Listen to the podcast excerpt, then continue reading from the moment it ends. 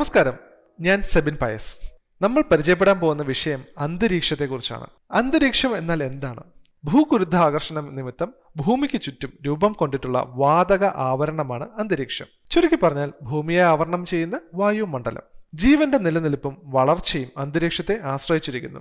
ഭൂമിയുടെ ഉപരിതലത്തിൽ നിന്ന് അനേകം കിലോമീറ്റർ ഉയരം വരെ വ്യാപിച്ചിരിക്കുന്നതാണ് അന്തരീക്ഷം. കാറ്റ് മേഘങ്ങൾ വർണരാജികൾ തുടങ്ങിയവ പ്രതിഭാസങ്ങളുടെ ഉറവിടവും അന്തരീക്ഷമാണ് അന്തരീക്ഷത്തിന്റെ ഘടനയെ നമുക്കൊന്ന് പരിചയപ്പെടാം.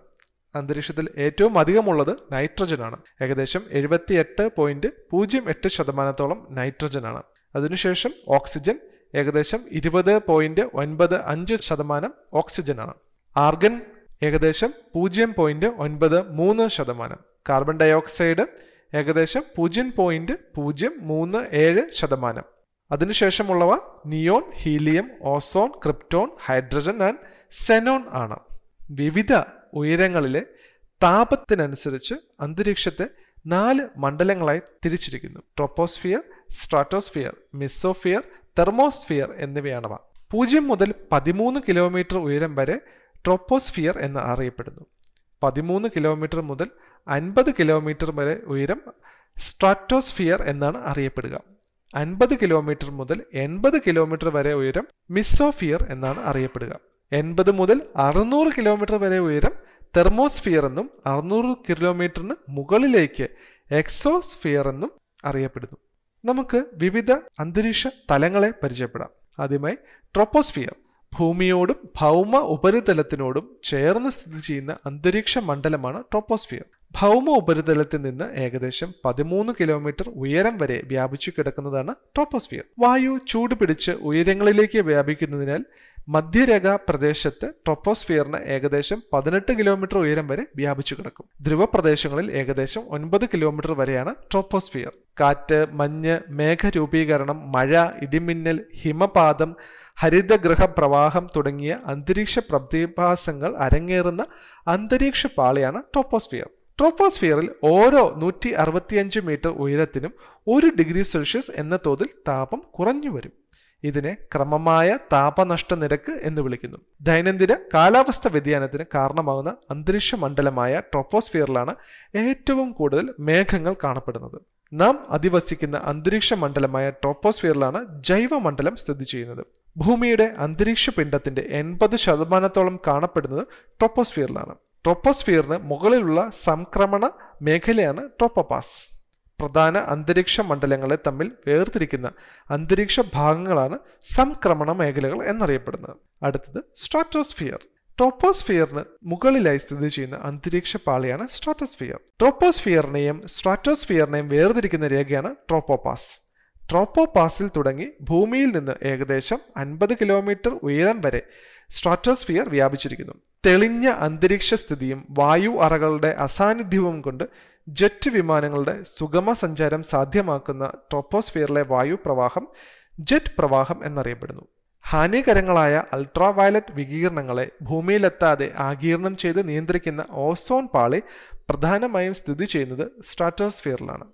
ധ്രുവപ്രദേശങ്ങളിലെ സ്ട്രാറ്റോസ്ഫിയറിൽ കാണപ്പെടുന്ന മേഘ പടലങ്ങളാണ് നാക്രിയാസ് ഓസോൺ പാളിയുടെ നാശത്തിന് കാരണമാകുന്ന മേഘങ്ങളാണ് നാക്രിയാസ് മേഘങ്ങൾ സ്ട്രാറ്റോസ്ഫിയറിന് മുകളിലുള്ള സംക്രമണ മേഖലയായ സ്ട്രാറ്റോസ് പാസ് ആണ് സ്ട്രാറ്റോസ്ഫിയറിനെ മിസോഫിയറിൽ നിന്നും വേർതിരിക്കുന്നത്. അടുത്തത് മിസോഫിയർ. സ്ട്രാറ്റോസ്ഫിയറിന് മുകളിലായി സ്ഥിതി ചെയ്യുന്ന അന്തരീക്ഷ മണ്ഡലമാണ് മിസോഫിയർ.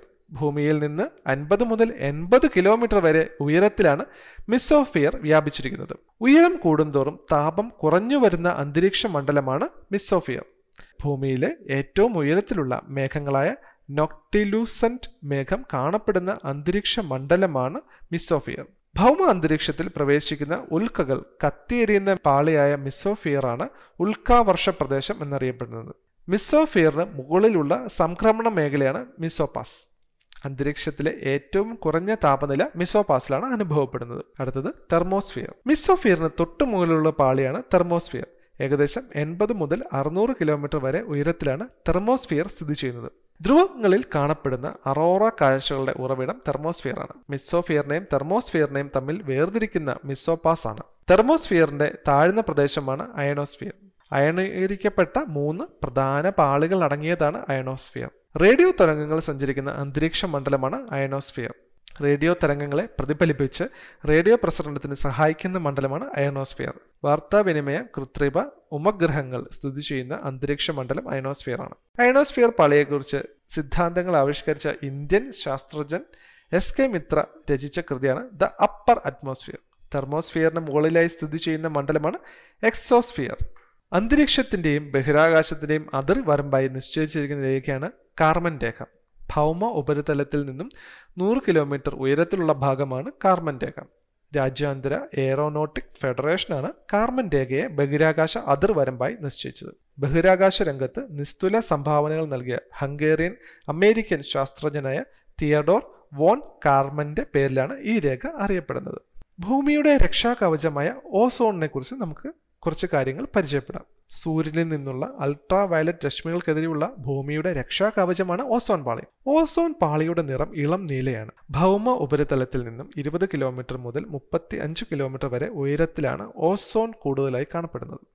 ആയിരത്തി തൊള്ളായിരത്തി പതിമൂന്നിൽ ചാൾസ് ഫാബ്രിയും ഹെൻറി ബുയൻസനുമാണ് ഓസോൺ പാളി കണ്ടുപിടിച്ചത്. അൾട്രാ വയലറ്റ് കിരണങ്ങൾ സാധാരണ ഓക്സിജൻ തന്മാത്രകളെ വിഘടിപ്പിക്കുന്നതിലൂടെയാണ് ഏക ആറ്റോമിക ഓക്സിജൻ തന്മാത്ര രൂപപ്പെടുന്നത്. ഏക ആറ്റോമിക ഓക്സിജൻ തന്മാത്രകൾ സാധാരണ ഓക്സിജൻ തന്മാത്രകളോട് ചേർന്ന് മൂന്ന് ആറ്റങ്ങളുള്ള ഓസോൺ വാതകം രൂപം കൊള്ളുന്ന പ്രക്രിയയാണ് ഓസോണീകരണം.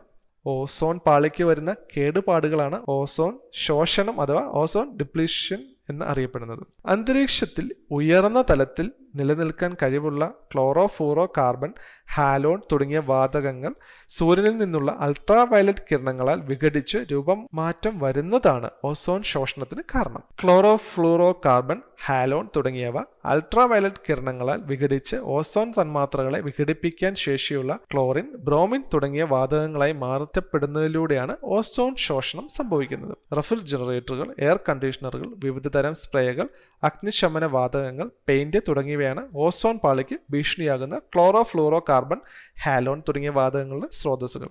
അന്റാർട്ടിക്കയിലെ ഹാലി ബേയിലാണ് ആദ്യമായി ഓസോൺ ശുഷിരം കണ്ടെത്തിയത്. ഓസോൺ പാളിയുടെ സംരക്ഷണം ലക്ഷ്യമിട്ടുള്ള വിയന്ന കൺവെൻഷൻ നടന്ന് ആയിരത്തി തൊള്ളായിരത്തി എൺപത്തി അഞ്ചിലാണ് ഓസോൺ ശോഷണത്തിന് കാരണമാകുന്ന നിരവധി ഉൽപ്പന്നങ്ങളുടെ ഉപയോഗം ഘട്ടം ഘട്ടമായി നിരോധിക്കുന്നതിനുള്ള രാജ്യാന്തര ഉടമ്പടിയായ മോൺട്രിയോൾ പ്രോട്ടോകോൾ ആയിരത്തി തൊള്ളായിരത്തി എൺപത്തിയേഴ് സെപ്റ്റംബർ പതിനാറിനാണ് ഒപ്പുവെച്ചത്. മോൺട്രിയോൾ പ്രോട്ടോകോൾ രൂപീകരണവുമായി ബന്ധപ്പെട്ടാണ് ആയിരത്തി തൊള്ളായിരത്തി എൺപത്തി എട്ടിൽ യു എൻ ജനറൽ അസംബ്ലി എല്ലാ വർഷവും സെപ്റ്റംബർ പതിനാറ് ഓസോൺ പാളി സംരക്ഷണ ദിനമായി ആചരിക്കാൻ ആഹ്വാനം ചെയ്തത്. ഹരിതഗ്രഹ വാതകങ്ങളുടെ പുറന്തള്ളൽ കുറയ്ക്കുക എന്ന ലക്ഷ്യത്തിനായി ആയിരത്തി തൊള്ളായിരത്തി എഴുപത്തി ഏഴിൽ ജപ്പാനിലെ ക്യോട്ടോവിൽ രൂപപ്പെട്ടതാണ് ക്യോട്ടോ പ്രോട്ടോകോൾ രണ്ടായിരത്തി അഞ്ചിൽ നിലവിൽ വന്ന ക്യോട്ടോ ഉടമ്പടിയുടെ കാലാവധി രണ്ടായിരത്തി പന്ത്രണ്ടിൽ അവസാനിച്ചതിനെ തുടർന്ന് പകരം കാര്യങ്ങൾ ചർച്ച ചെയ്യുന്നതിനായാണ് കോപ്പൻഹേഗൻ ഉച്ചകോടി നടന്നത്. രണ്ടായിരത്തി പതിനാറിൽ ഹൈഡ്രോ ഫ്ലൂറോ കാർബണുകളുടെ പുറന്തള്ളൽ ഘട്ടം ഘട്ടമായി കുറയ്ക്കാനായി രാജ്യങ്ങൾ റുവാണ്ടയിലെ കിഗാലിയിൽ വച്ചൊരു ഉടമ്പടിക്ക് രൂപം നൽകി. ഭൂമിയുടെ കവചമായ അന്തരീക്ഷത്തെക്കുറിച്ചുള്ള വിവിധ കാര്യങ്ങളാണ് നമ്മൾ പരിചയപ്പെട്ടത്. കൂടുതൽ വിവരങ്ങളുമായി അടുത്ത ക്ലാസ്സിൽ കാണാം.